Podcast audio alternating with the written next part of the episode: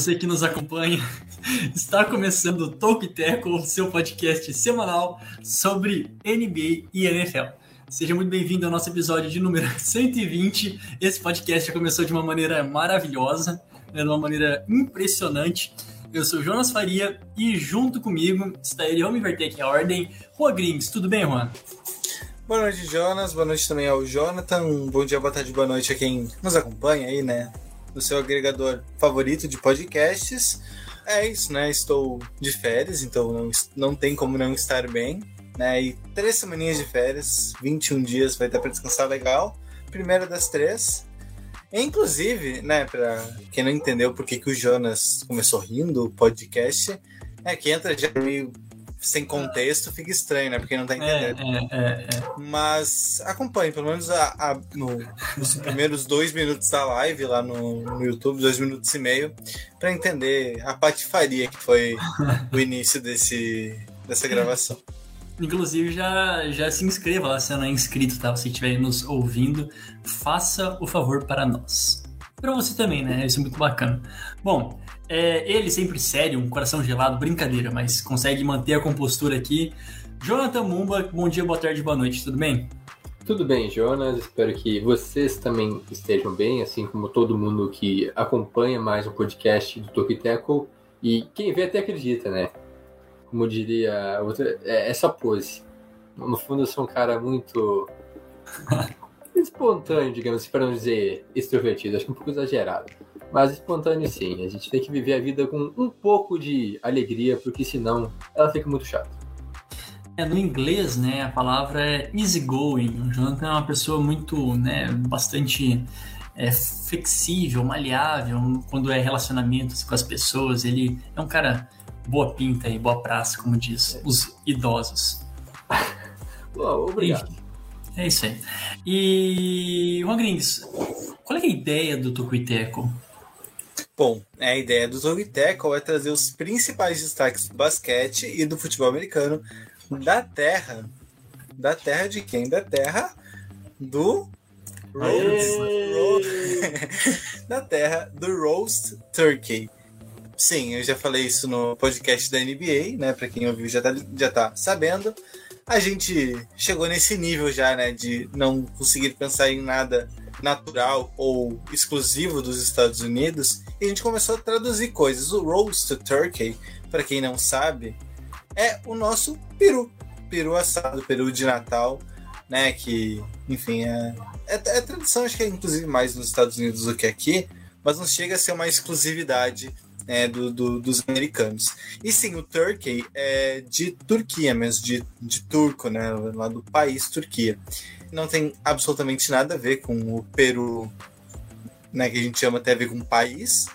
E o nome científico do- da espécie também não tem nada a ver com outro país. Então é só uma curiosidade que, tanto em português como em inglês, portu- é, português como em inglês, é, sejam remetidos a outros países.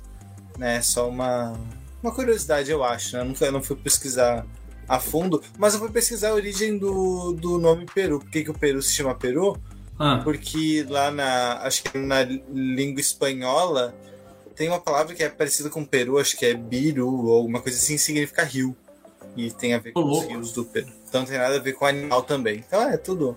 Nada a ver com nada, essa é a vida. Ah, é de, de- de extrema. Eu eu acho de extrema investigação, né? Isso aqui, esse início de podcast aqui, pra quem não tá habituado, né? Quem não entende muito bem que raios nós estamos falando, é o momento que a gente gasta todo o nosso jornalismo investigativo, né? A gente realmente traz aí coisas e se aprofunda em assuntos aleatórios de início de, de podcast. Então, tá aí pra você toda essa homenagem ao peru assado. Espero que você goste. Faltou só o Juan trazer informação de quanto é o quilo do peru, né? Pra caso É a gente esteja curiosa. É, Quanto é de? Natal. Deve ser É. caro, eu imagino. Mil gramas, eu acho. Mil gramas é um quilo, né? Não? É, meu Deus do céu, vai, vai entender, né? Vamos dando continuidade aqui, então. É, acho que um, outra coisa que eu esqueci de fazer, na verdade, foi botar o, o cronômetro, né? Para saber quanto é que tempo a gente está perdendo neste início. Mas segue o baile.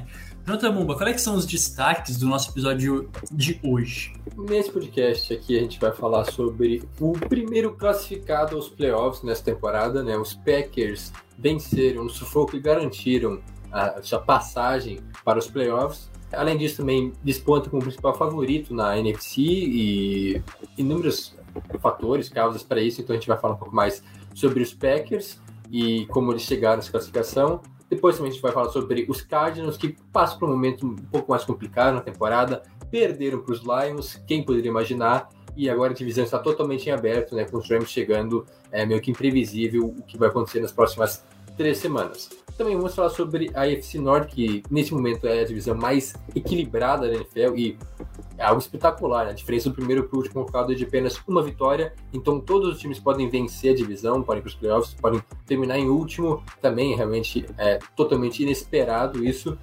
E fechando o podcast, então, a gente fala sobre o confronto entre Patriots e Bills, que pode, inclusive, decidir a divisão, pode embolar tudo de vez, é, quem que é favorito, se tem um favorito, além, é claro, das notícias sobre Covid, que não tem como a gente fugir, já que a gente está vivendo uma nova onda né, da pandemia, agora é, nos Estados Unidos, no Brasil também, e a gente vai comentar como a NFL está sendo afetada por essa nova onda da Covid.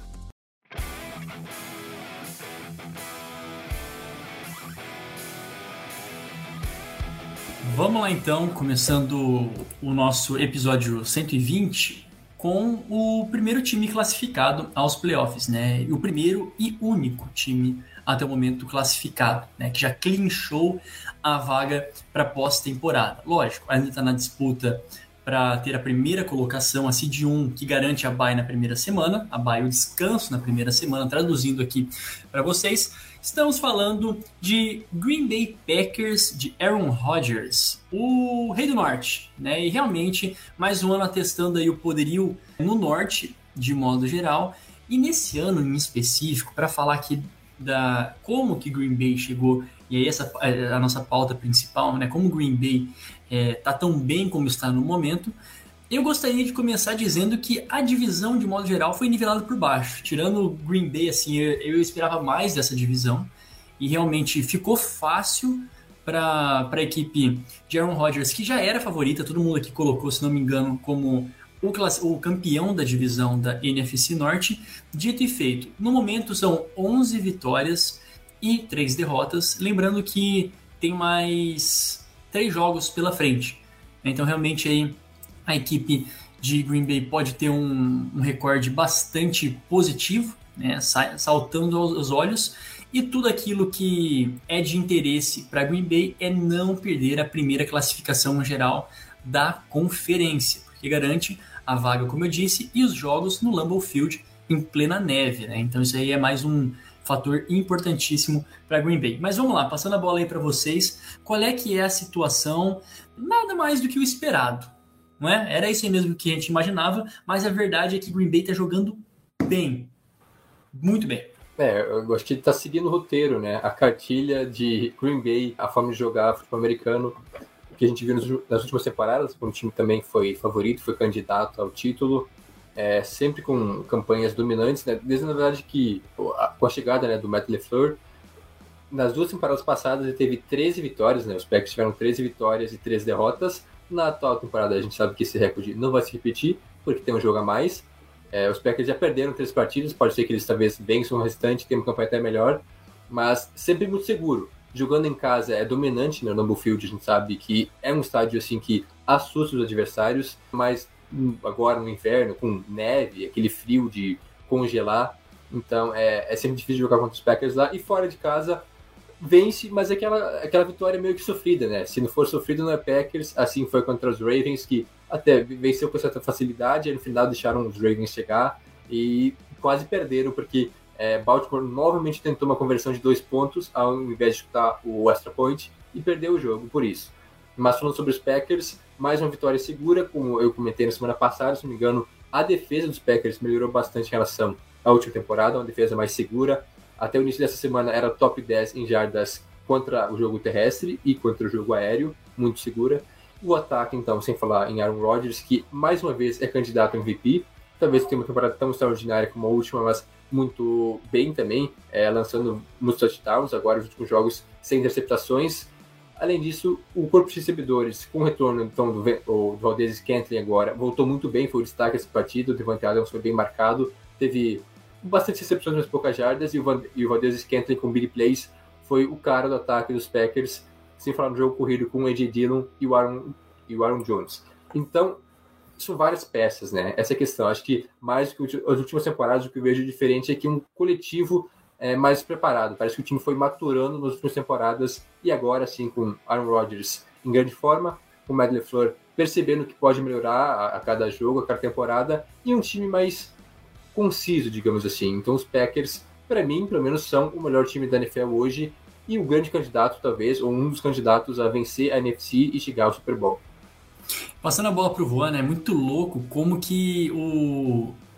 Muito passa, assim, 90% pelo Aaron Rodgers, né? Porque você tem o Lazard, você tem o Valdez Scantling. Cara, como assim, né? Quem são esses caras que já jogam algum tempo lá e conseguem ter números bons, né? Mesmo perdendo algumas partidas. É, muito passa, né? Acho que quase tudo mesmo pelo, pelo Rodgers, né, Juan? É, porque você vai ver o, o corpo de recebedores, tem o Davante Adams, que é um dos melhores da, da NFL. Tem o Aaron Jones, que não exatamente faz parte desse corpo de recebedores, mas por volta de alguns momentos dos jogos, dos jogos é necessário que ele haja comum, até porque o AJ Dillon tem, tem sido bastante né, producente no backfield. Então, tirando esses três e talvez é, mais alguma outra peça, não é nada que encha os olhos. E quando a gente tem um jogo, um jogo em que o Adams é bem marcado, como foi esse o caso, e como já foi em tantos outros durante essa temporada e que deve acontecer nos playoffs, né? A tendência é piorar, é preciso que outros jogadores apareçam, né? Aí surge, por exemplo, o Lazard, que foi um dos destaques do jogo, o Valdez Scantling também, que, que teve. Não sei se ele chegou a 100 jardas, mas anotou touchdown. Então foram. São jogadores que provavelmente em um ambiente mais. Ambiente não, é, alimentados por um quarterback mais comum, digamos assim, um cara. Não precisa nem ser ruim, mas que não seja no nível Aaron Rodgers, Tom Brady, Mahomes, Josh Allen. Se não for nesse nível, são caras que não vão produzir tanto, né? Não vão ter essa importância e não vão ter essa, essa competência de de assumir o time em, em situações mais complicadas, porque os Packers venceram, mas eles passaram por maus bocados, né, do, pelos Ravens, né, os Ravens com muitos desfalques, como a gente vem falando há várias semanas, ainda é um time extremamente competitivo, e eles levaram os Packers para um estágio acima do que se esperava, inclusive em nível de competitividade, e foi lá e precisou aparecer, então, essas peças alternativas além do Davante Adams, o que mostra que o time tem uma certa profundidade, mas que essa profundidade ela é totalmente dependente do Aaron Rodgers. Né? É como se, tirando ele por uma lesão, desse para esperar a mesma produção do, do, do Lazar, do Scantling. Né? Então, é uma profundidade relativa que precisa desse quarterback de elite para alimentar. E quando a gente fala em outro destaque também que a gente colocou aqui, do do Rodgers igualando ao Brett Favre. E algumas das marcas né, que ele bateu nesse, nesse último jogo é, ele empatou como o terceiro que mais, com mais é, temporadas, né, com 10 vitórias, é, mais de 10 vitórias e mais de 30 passes para touchdown, e uma outra marca, né, acho que essa até o Jonathan já tinha mencionado, não me lembro, mas é, ele também tem três passes ou mais para touchdown pela 80 vezes, né? Assim, como é que se fala isso em, em números. Octagésima? Octagésima. É, octagésima. Pela octagésima vez. E, e isso, o mais próximo dele no time de Green Bay é justamente o Brett Favre, que é Hall da Fama, com 63 vezes. Ou seja, é, ele realmente joga num, num nível a mais. E se ele tá num nível a mais, é a mesma é a mesma ladainha quase que a gente viu nas últimas temporadas. É um time fortíssimo para chegar no final de conferência, né? vencer nos playoffs com toda certeza. só já está esbarrando nesse, nessa final de conferência há dois anos. Né? Tá chegando ali, dois ou dois, e, e não passa além disso. Ou seja, chegando é, é um pouco até um, de, de pressão, né? Querendo ou não, para o time que tem Aaron Rodgers, que talvez, lembrando que no início da temporada a gente falava que poderia ser a, a, a última temporada dele, essa, essa, conversa deu uma apaziguada, né? Não houve mais nenhum tipo de especulação no momento, mas ainda está ali, né? Com certeza, conforme for chegando os playoffs, a gente vai ver isso voltar à tona também, a mídia vai voltar a falar sobre isso. A grande questão é, com o time que tem, que você já bem, vocês já bem mencionaram, é muito bom, é o favorito, mas também a defesa tem sofrido um pouco, né? Não dá para falar que não. Tem sofrido 28 pontos nos últimos, mais de 28 pontos, 28 ou mais nos últimos quatro jogos. Também sofreu quase 30 pontos nos dois primeiros, né? Então o, a, o ataque sempre tem que estar tá correndo atrás para poder é, vencer. E o surpreendente é que sempre tem funcionado. Na verdade, o contrário, né? Porque geralmente os Packers saem na frente. Então, é. eles abrem vantagem que a defesa permite muitos pontos, então é, é aquilo, né? Não dá um descanso, vamos dizer assim, para o ataque. Ele tem que ser realmente produtivo, mas que é algo tranquilo, quer dizer, não é o ideal, né? Mas acontece. Mas acontece. E, e, e, o ataque dos Packers sempre é um dos mais produtivos, porque tem o Rodgers, como já foi comentado agora, muito repetitivo, mas sempre tem uma média de 30, 35 pontos por jogo. E a questão é. Não era esse ano que tá perdendo para os Bucks, né? Acho que só perdia para os é, Bucks. Mas sempre tá entre os melhores. E é isso, né? Acho que o pesadelo dos Packers é a final de conferência, para além das últimas duas temporadas consecutivas, desde que Green Bay foi campeão, 2009, 2010, não lembro exatamente a temporada, né, o Super Bowl, foram quatro finais de conferência o time chegou nesse período né, de pouco mais de 10 anos e perdeu as quatro. Então, acho que tem a questão do Aaron Rodgers, né, de voltar a jogar um Super Bowl, quanto que ele ainda está nessa grande fase dele, no auge da carreira, porque não, né, foi MVP na última temporada, com quase 50 touchdowns, também jogando muito bem, inclusive é, ele ganhou mais espaço agora nas bolsas de aposta, inclusive a, em alguns lugares até superando o Brady como favorito depois do último jogo, que foi pífio, então, quem diria, né? O Rodgers começou a temporada meio mal e agora é candidato MVP. É, é aquilo, realmente um cara diferenciado. E só para fechar, então, é, passando por essa estatística, né? Ele igualou o, o Brett Favre como o maior passador para é, número de touchdowns né, na história de Green Bay, com 442. É, deve superar essa marca, então, agora no próximo fim de semana. 442 touchdowns passados em não sei exatamente quantos jogos, mas menos partidas do que o Favre. E agora vem o interessante, com quase 200, 200 interceptações a menos, para você ver o, o nível da coisa, porque o Favre é um pouco conhecido por ser louco da cabeça, né, por meter o louco nos jogos, ele teve 200 e, deixa eu ver o número certinho, 286 na carreira, enquanto que o Rodgers até o momento tem 93. Isso é um absurdo, cara. Isso é um absurdo. É, ele é o cara com o jogo mais limpo na história da, da NFL. O que quer dizer jogo limpo, né? Na proporção TD, interceptação, a, a mais. A, a, melhor, né? No caso. Ele tem. Para cada interceptação lançada na carreira, ele tem quase 5 touchdowns, né? 4,75. O que é um negócio, assim, absurdo. Pensar que a cada interceptação ele lança 5 touchdowns. Então, realmente, o Rodgers cuida muito bem da bola, além de ser um cara muito preciso. Por isso que Green Bay sempre é candidato para playoffs, porque não Super Bowl. É, eu estava até dando aqui uma, uma olhada que é, é, interessante, né? Quando a gente pega ano de calor, quando o time, quando é, eles entram na liga, esse ano a gente tem calor com muita interceptação, né? Trevor Lawrence, Zach Wilson. É, o Andrew Luck também foi assim na época dele, enfim. É, Peyton Manning. Peyton Manning também. A grande questão é que o, o Rodgers, no, no, ano de calor, ele não jogou todos os jogos, né? Tinha toda aquela questão ainda com o próprio Favre, ele poder jogar. Ele só foi ter é, uma temporada completa no quarto ano dele em, em, Green Bay. E nesse ano ele teve 13 interceptações. E nunca mais se repetiu o feito. Né? Foi nunca mais. Ele teve só mais um ano que passou, que teve dois dígitos, que foi em 2010. O ano que, inclusive, acho que foi campeão, né? É, em 2010.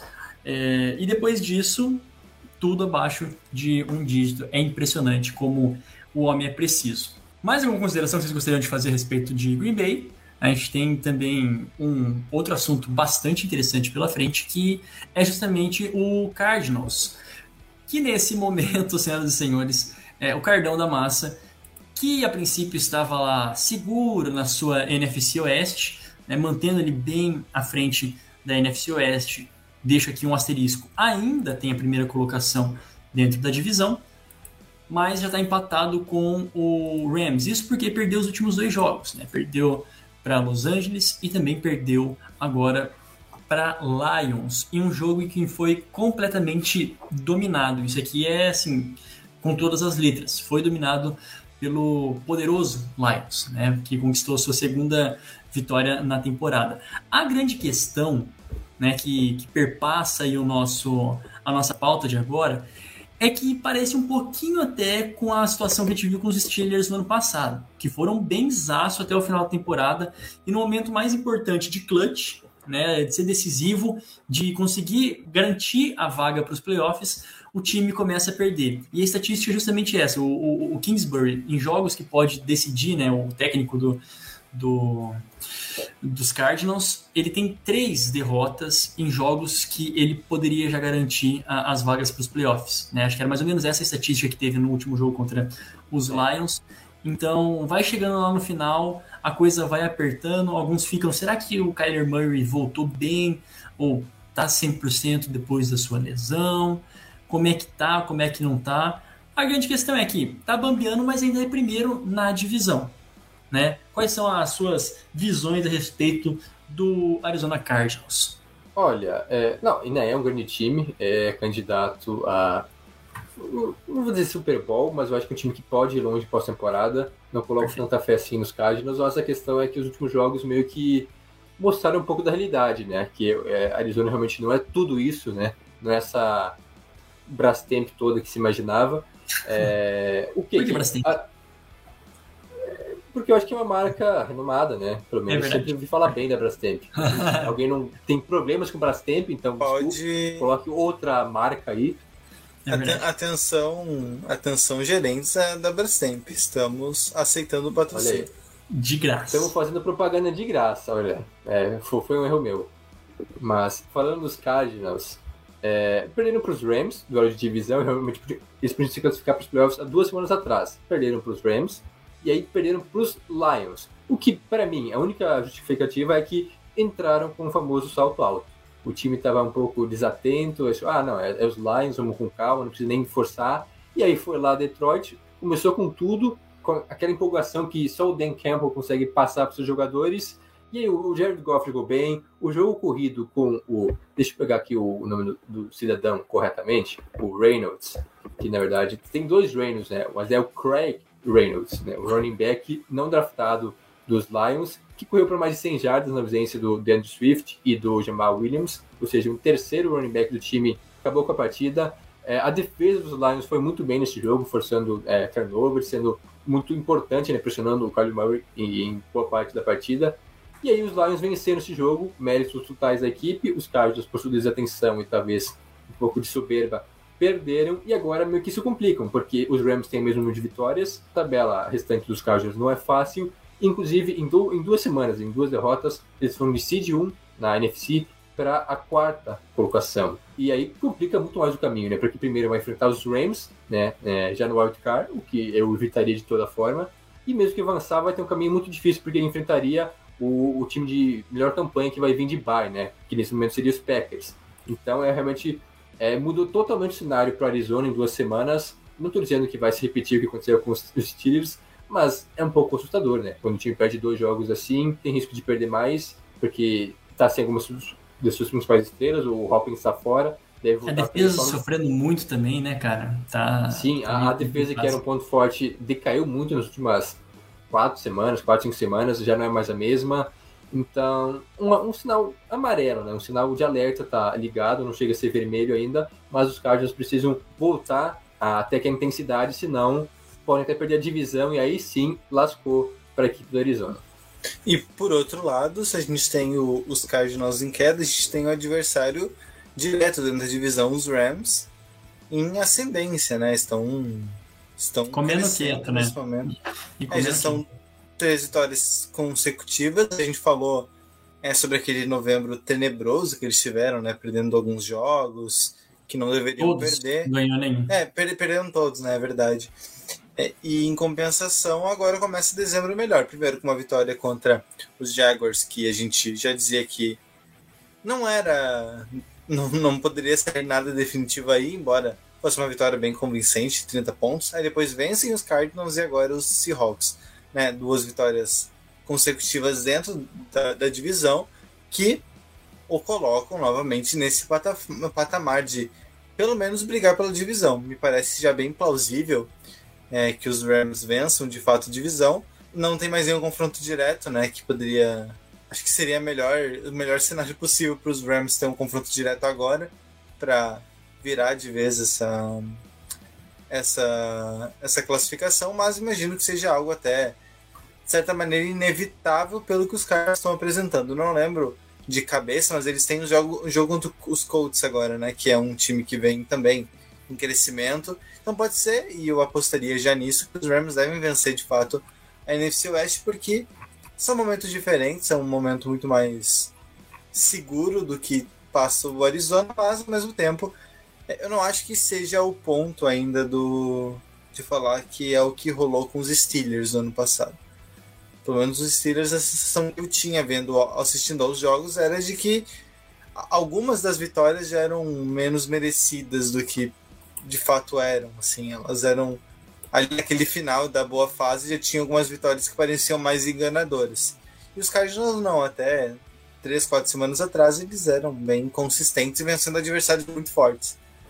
Então eu ainda confio nesses Cardinals para fazer ir bem nos playoffs. Não sei se vencer mais a conferência, até porque os Packers, Bucks e Rams eu vejo acima e talvez até os Cowboys. É, mas para chegar nos playoffs ainda é bastante seguro, né? Passar talvez esse wild card dependendo do, do caminho que for. É, eu acho também, assim, o, o que mostra é, é bastante equilíbrio mesmo, porque o teu time crescer no final, né, se aproximando de janeiro, dos playoffs, é um, é um clima muito mais diferente, é, é, extremamente diferente, né, do que, nossa, o, os Cardinals eles ainda estão lá garantindo, ok, mas são o quê? Quatro, quatro derrotas nos últimos sete jogos, né, depois de terem começado também 7-0, então é, é uma oscilação um pouco complicada. E porque agora também eu gostaria de dar um outro destaque. Volta, o Chase Edmonds voltou também para é, Chase, Ed, é, o Chase Edmonds voltou também para ser o Sim. running back 1 do, dos Cardinals, então. Mas é aí que tá, voltou para ser o 1 e a, o esquema do com o James Conner estava funcionando tão bem, né? Tava funcionando tão a, bem até o momento, a gente viu eles dividindo mais snaps, então assim, tem também essa necessidade de retomar ou adaptar o, o jogo e o ajuste tem que ser muito rápido o Juan bem destacou, tem um jogo importante fora de casa contra os Colts que estão embalados, né? Estão bastante é, embalados e com força total para garantir a sua vaga nos playoffs, até porque a EFC não é tanto destaque no momento, mas a EFC também está uma loucura, a finaleira da, da EFC. Mais um bônus que eu gostaria de dar aqui, se depois o Jonathan quiser complementar mais alguma coisa, é um bônus dessa divisão o, Seahawks vão ter a primeira temporada negativa, né? Depois de 10 anos, é, coisa que já não estavam mais habituados. Então a gente já tinha dado algumas. Já foi pauta do nosso podcast algumas semanas atrás sobre a situação do Seahawks e tudo mais. Eles estavam ali na luta, mas esse momento em que eles perdem nesses últimos jogos também dentro da divisão, fica bastante complicada a vida. E nesse momento é, acho que não está matematicamente eliminado, mas está ali bem na corda bamba para ser, né? Precisa vencer os três jogos e ainda torcer por resultados favoráveis, né? É, no caso, desfavoráveis aos adversários diretos. Hum. E é isso, acho que uma, uma nova fase, né? Em Seattle, a gente comentou sobre, e deve ser o lanterna da divisão, né? Eu acho que os outros três times estão bem melhores, então não vai dar para Seattle. E só para a gente fechar, então, é o calendário aqui restante é, dos Cardinals é difícil, né? Acho que os dois, na verdade, né? tanto o Rams quanto o Cardinals vão ter uma sequência assim, bem complicada para fechar a temporada, mas a Arizona enfrenta então agora na semana 16 Colts, depois Cowboys e fecha contra o Seattle já eliminado. Mas Colts e Cowboys são dois duelos bem difíceis, onde eu acho que realmente os Cardinals vão ser testados e aí a gente vai poder ver é, realmente o que são os Cardinals de verdade. Se é um time contender ou se é azarão que por acaso começou muito bem a temporada e vai para os playoffs.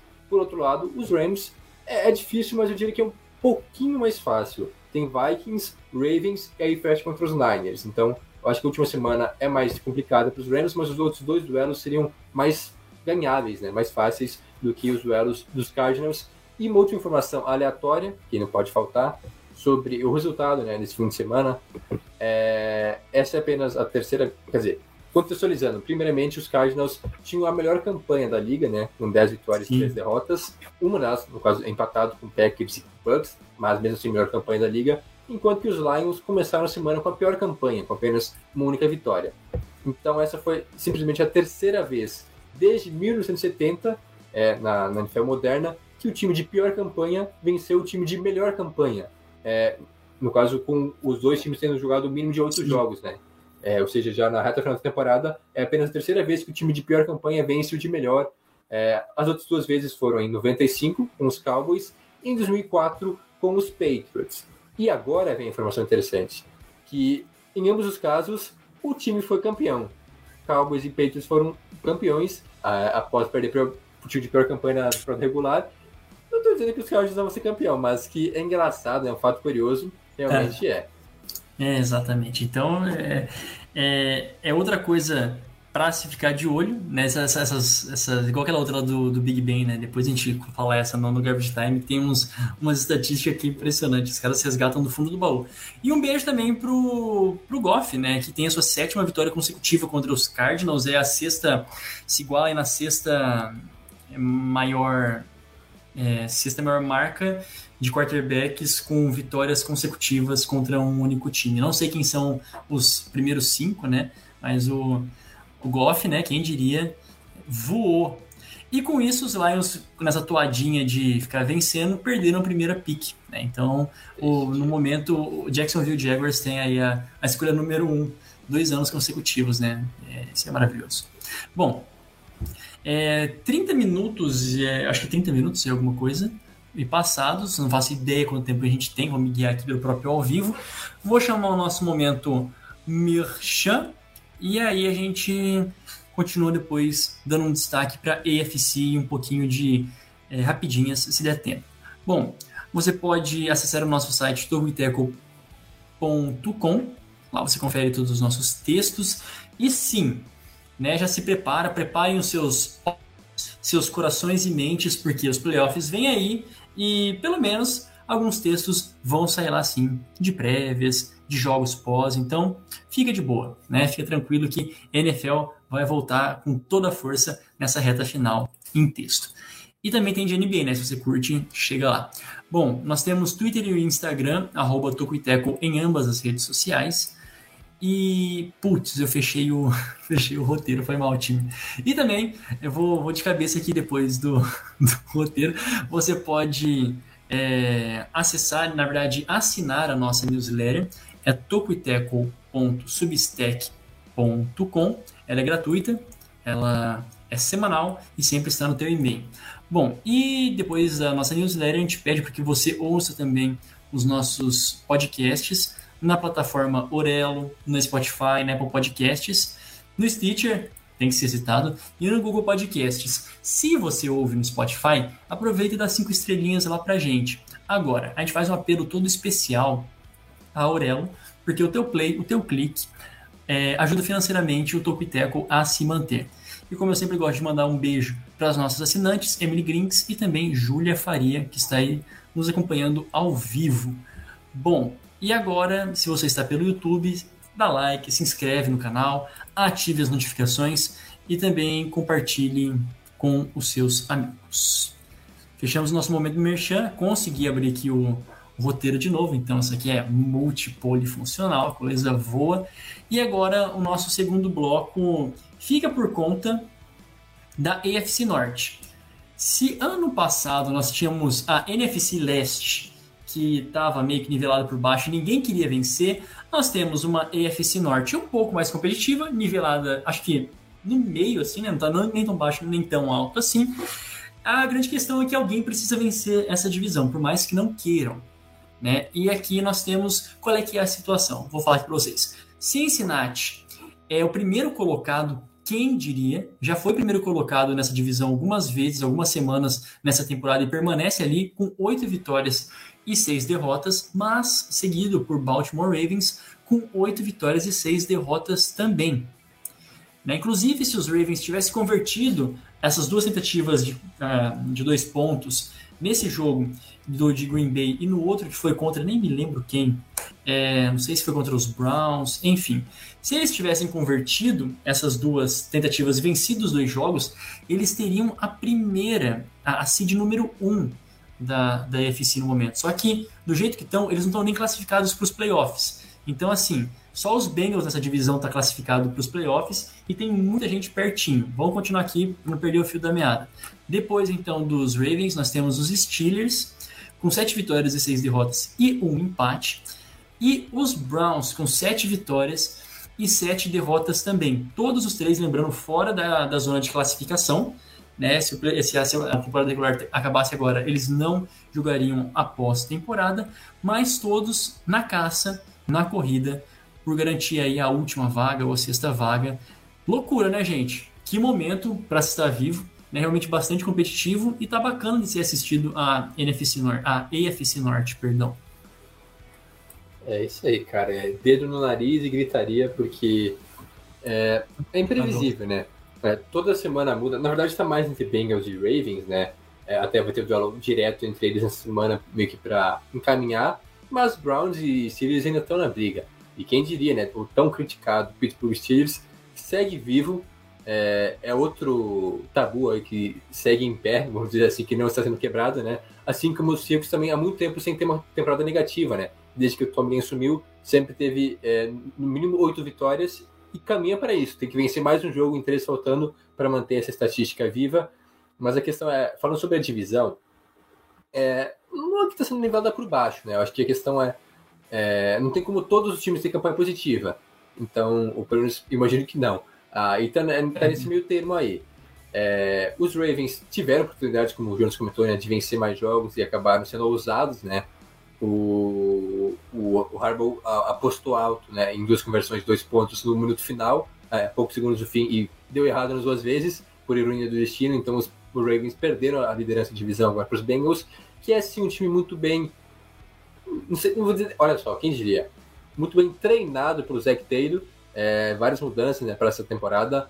É, o, o, time, a defesa melhorou né, com as adições que foram feitas, principalmente com o Trey Hendrickson, que é um excelente pass rusher, a gente tem que falar sobre ele, que já está com 12 ou 13 sacks, depois daquela temporada incrível que teve ano passado no Saints, mostrando que não é só é, uma ilusão, que realmente é um cara consistente, e aí o ataque que chama atenção realmente com o Burrow sendo decisivo em muitos momentos, Agora, com o último jogo, então, o Tyler Boyd brilhou.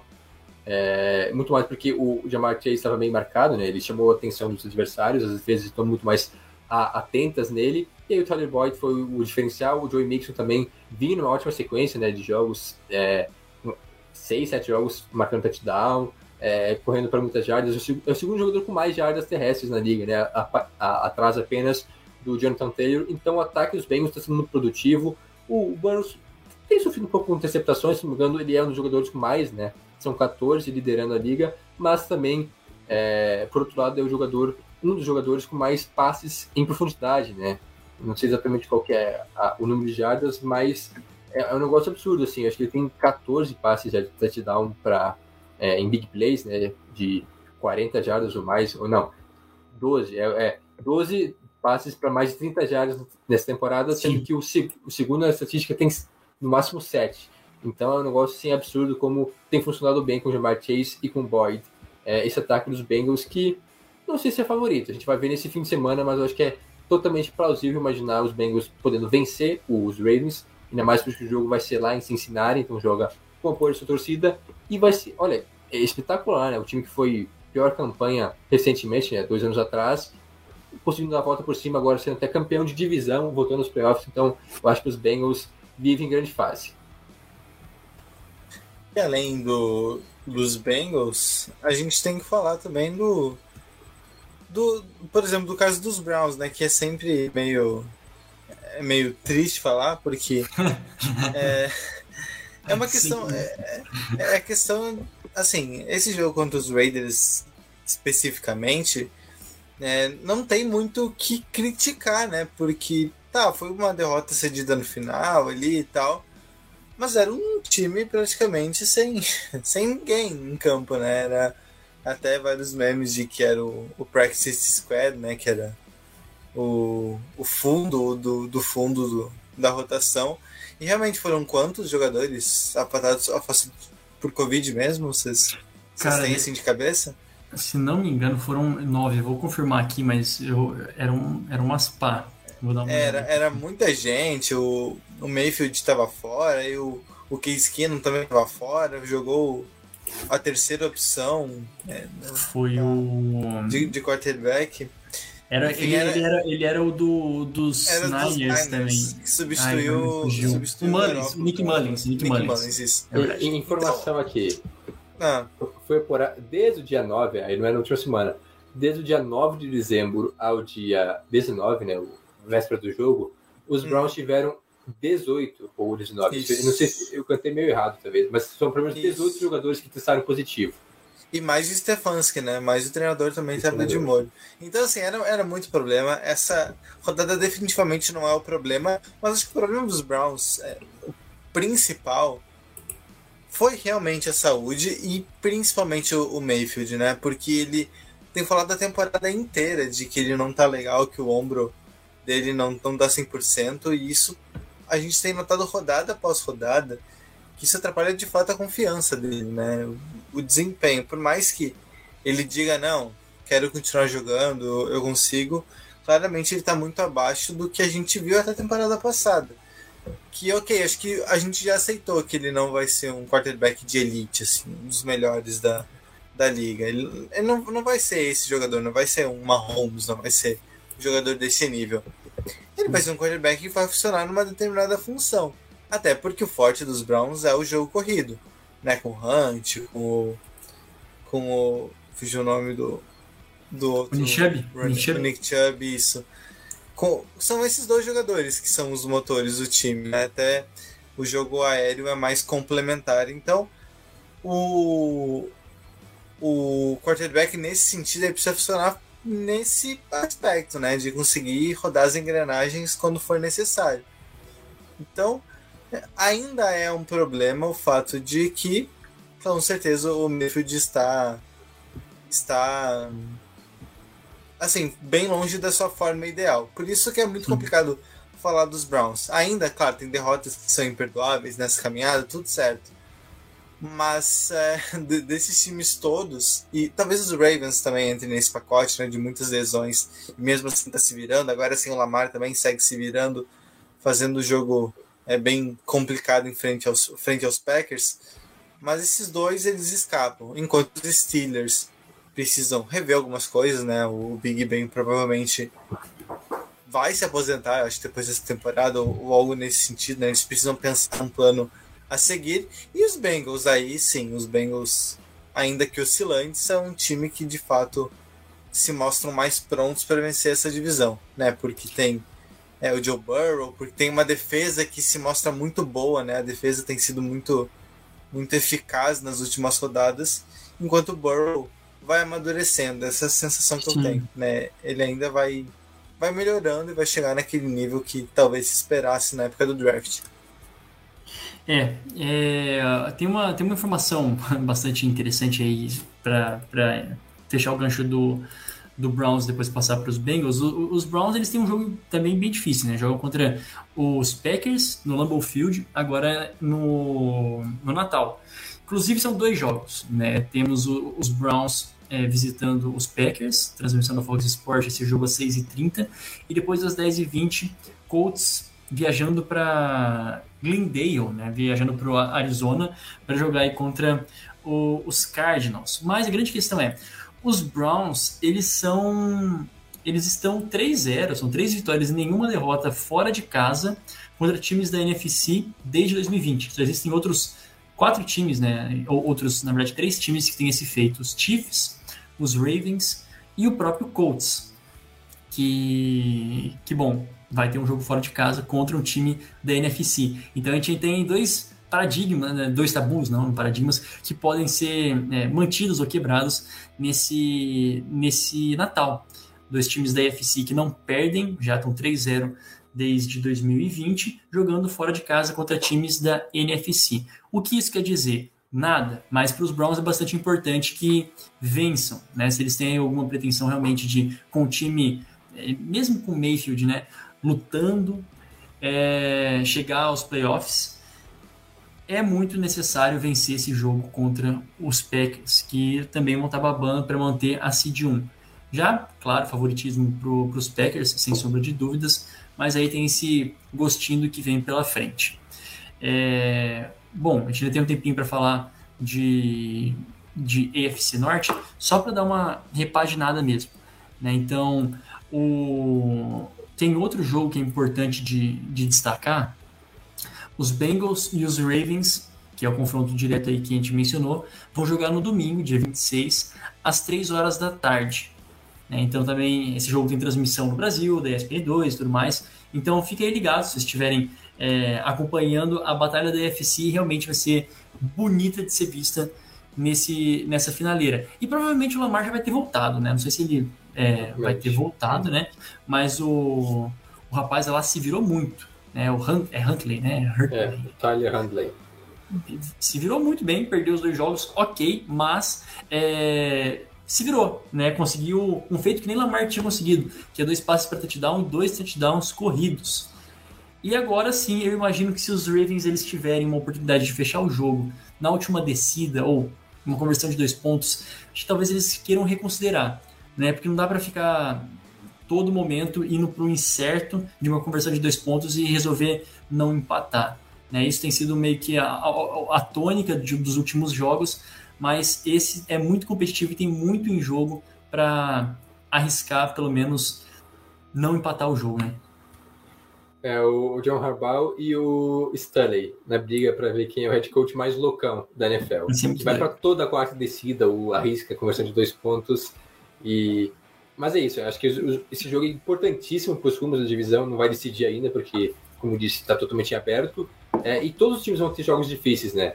É, tem o duelo direto entre Bengals e Ravens. Os Browns, como já dito, vão enfrentar os Packers fora de casa, né? E Sim. os Steelers enfrentam os Chiefs. Então, basicamente, é, só não vai, todo mundo vai perder porque tem o duelo entre dois desses times. Então, acho que quem vencer entre Ravens e Bengals dá um passo importantíssimo para levar a divisão, ou pelo menos para garantir uma vaga nos playoffs. Não é certo ainda, porque pode perder os dois jogos restantes e ficar fora. Mas quem vencer, eu acho que aí sim a gente vai ter um favorito nessa divisão. Hoje está bem difícil apontar quem é. Alguns acham que é o Bengals, alguns acham que é os Ravens.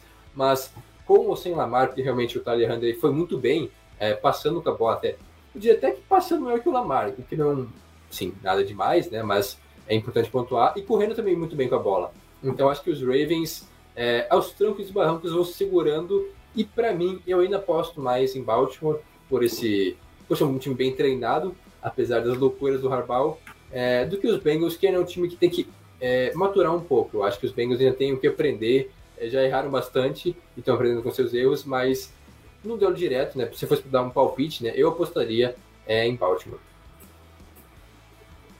Você apostaria em alguém aí, Juan? É, para avançar na divisão, eu acho que o, os Bengals. Pro jogo?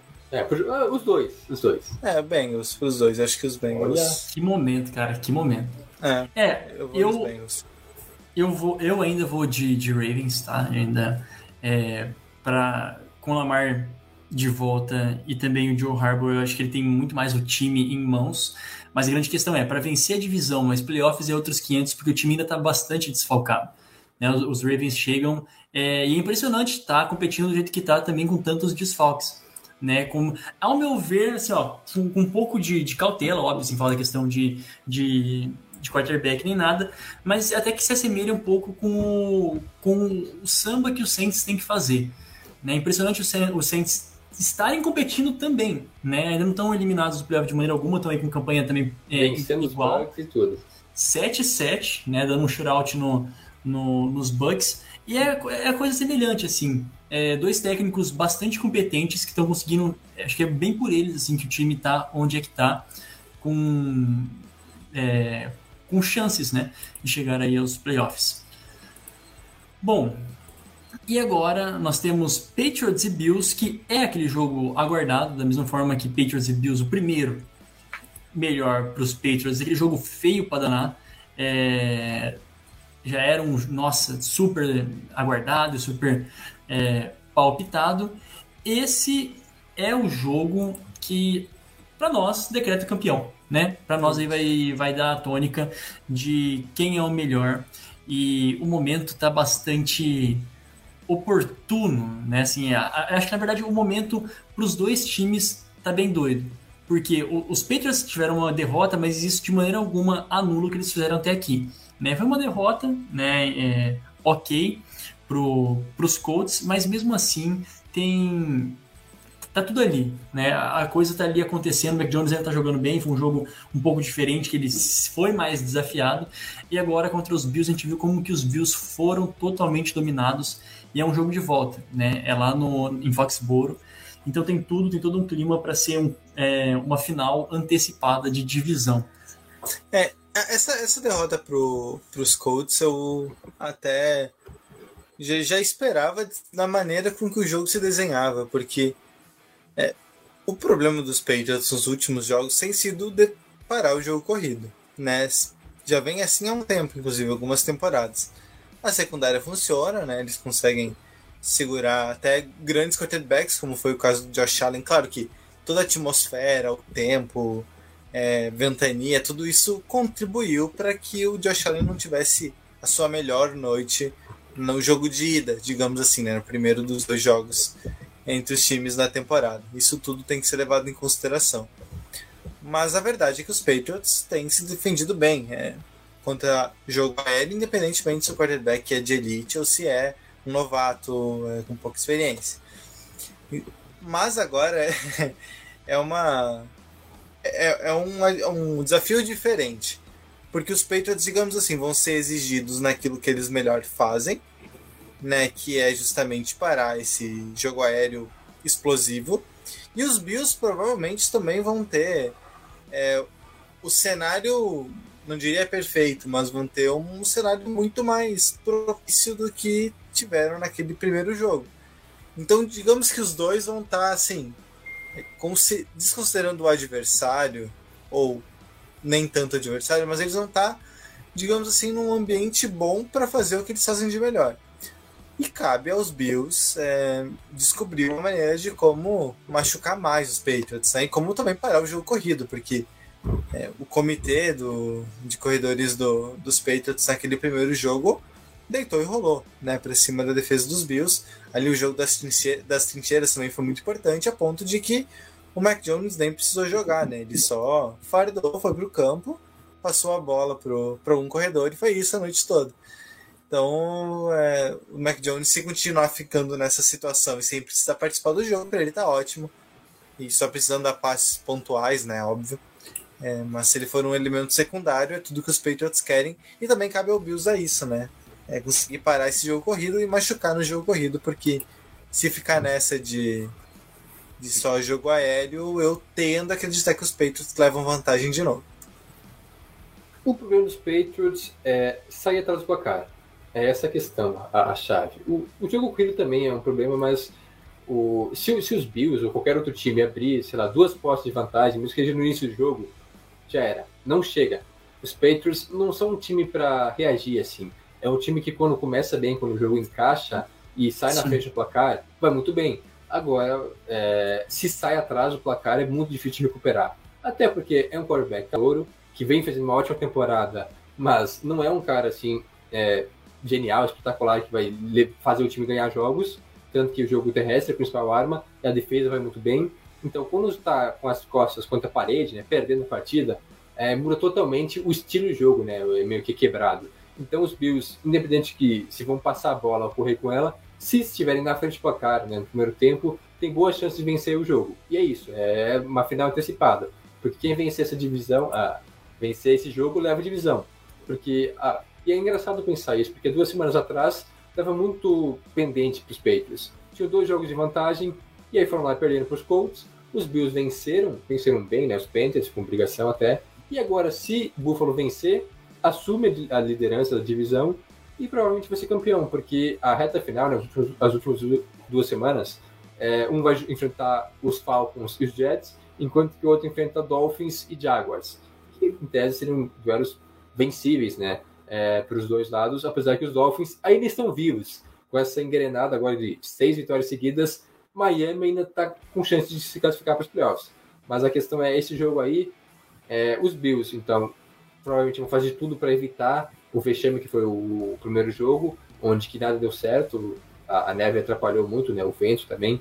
Agora o Josh Allen vai ter um, imagino que vai ter um clima mais propício para passar a bola. A defesa dos Bills também é muito boa, né, um duelo de defesas, não deve ter muita grande, é, muita pontuação, mas aquilo que eu disse, se os Bills é, começarem bem o jogo, saírem na frente, tem boa chance de vencer o jogo, porque os Patriots é um time, não é um time de reação, é um time que gosta de propor o jogo e quando isso não acontece fica difícil. Aquele. Tem aquele.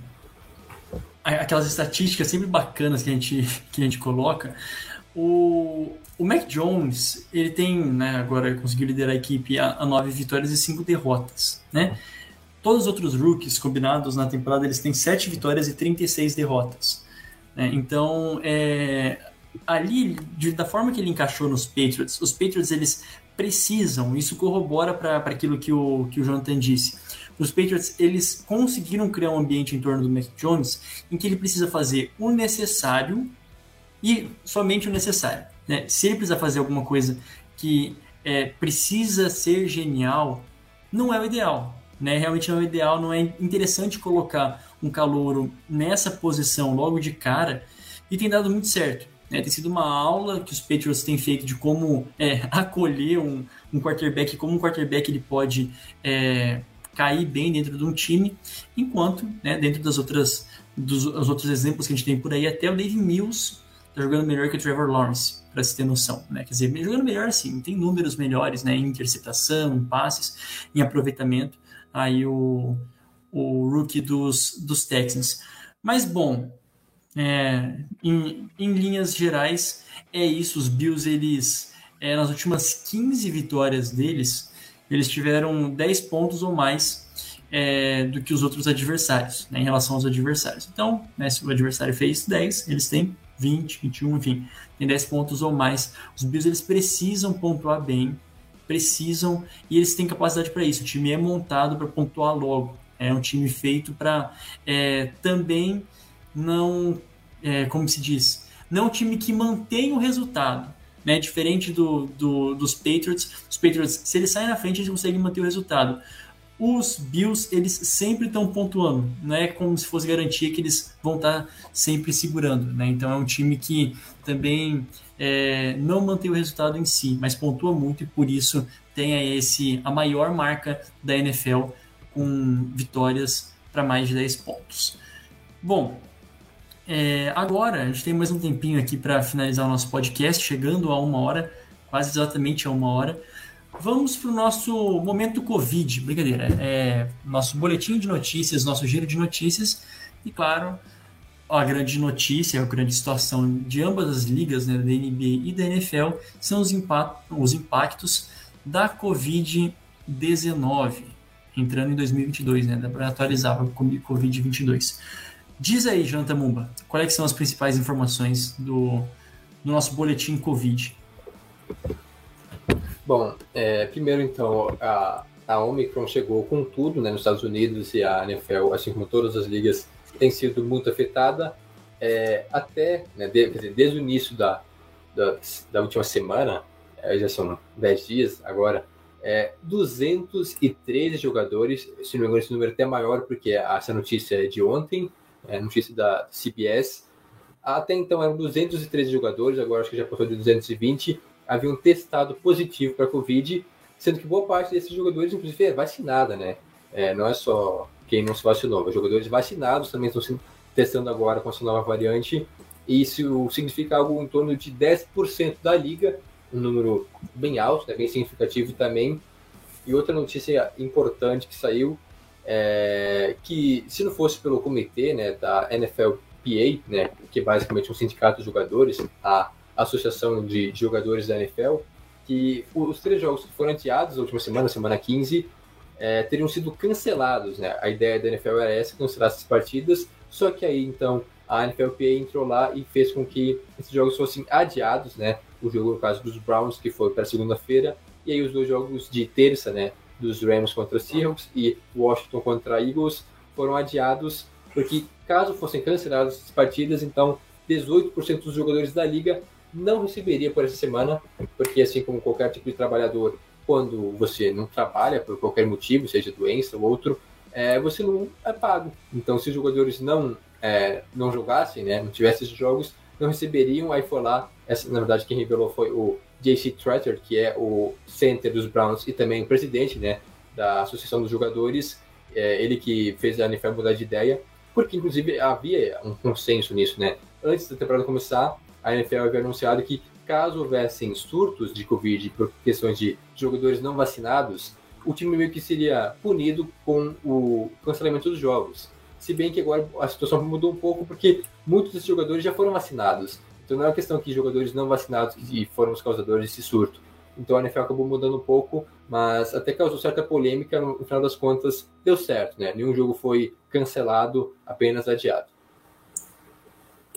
É, o que a gente descobriu, e até explica um pouco isso, é que é, com, com a vacina ainda existia transmissão, né? Existia alguma expectativa de que os vacinados iam eliminar o pra... não, eliminar acho que ninguém esperava, mas que reduzir muito mais do que se reduzia a transmissão. Só que obviamente vieram novas variantes, né? O Omicron é, na NBA já é 90% dos casos, na NFL eu imagino que já seja por aí, até porque os Estados Unidos também tá, tá nessa base, assim como o mundo inteiro vai acabar sendo assim nos próximos dias. Então é, é meio que não tem muito o que fazer. A, a, a NFL precisa tomar algumas medidas é, e é importante que se atualize. Isso do, do adiamento dos jogos, é, acho que é mais. É, é, o ano passado eu lembro que foi mais caótico, né? Porque tiveram algumas semanas que não tinha data, tinha jogo terça, quarta, quinta e, e ir embora. Então esse ano a gente consegue perceber que as ligas têm um plano melhor para isso, né? Já sabe o que fazer. Ano passado era novidade para todo mundo, então quando precisava de ah, 4, 5 jogos era é, fogo para tudo que é lado, ninguém sabia o que fazer, só desespero. Esse ano existe um plano maior para isso.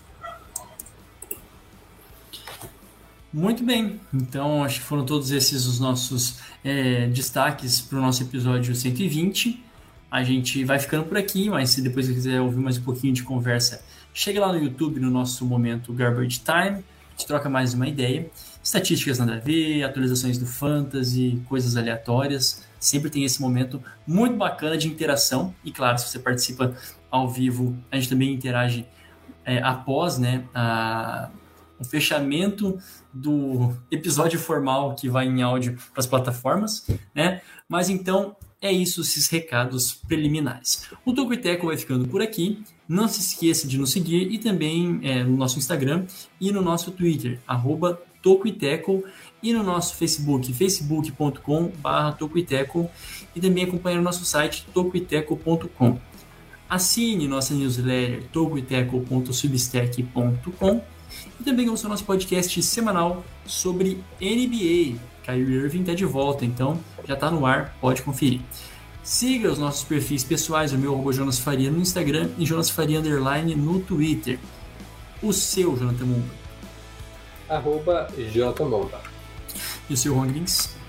Arroba Juan Grins.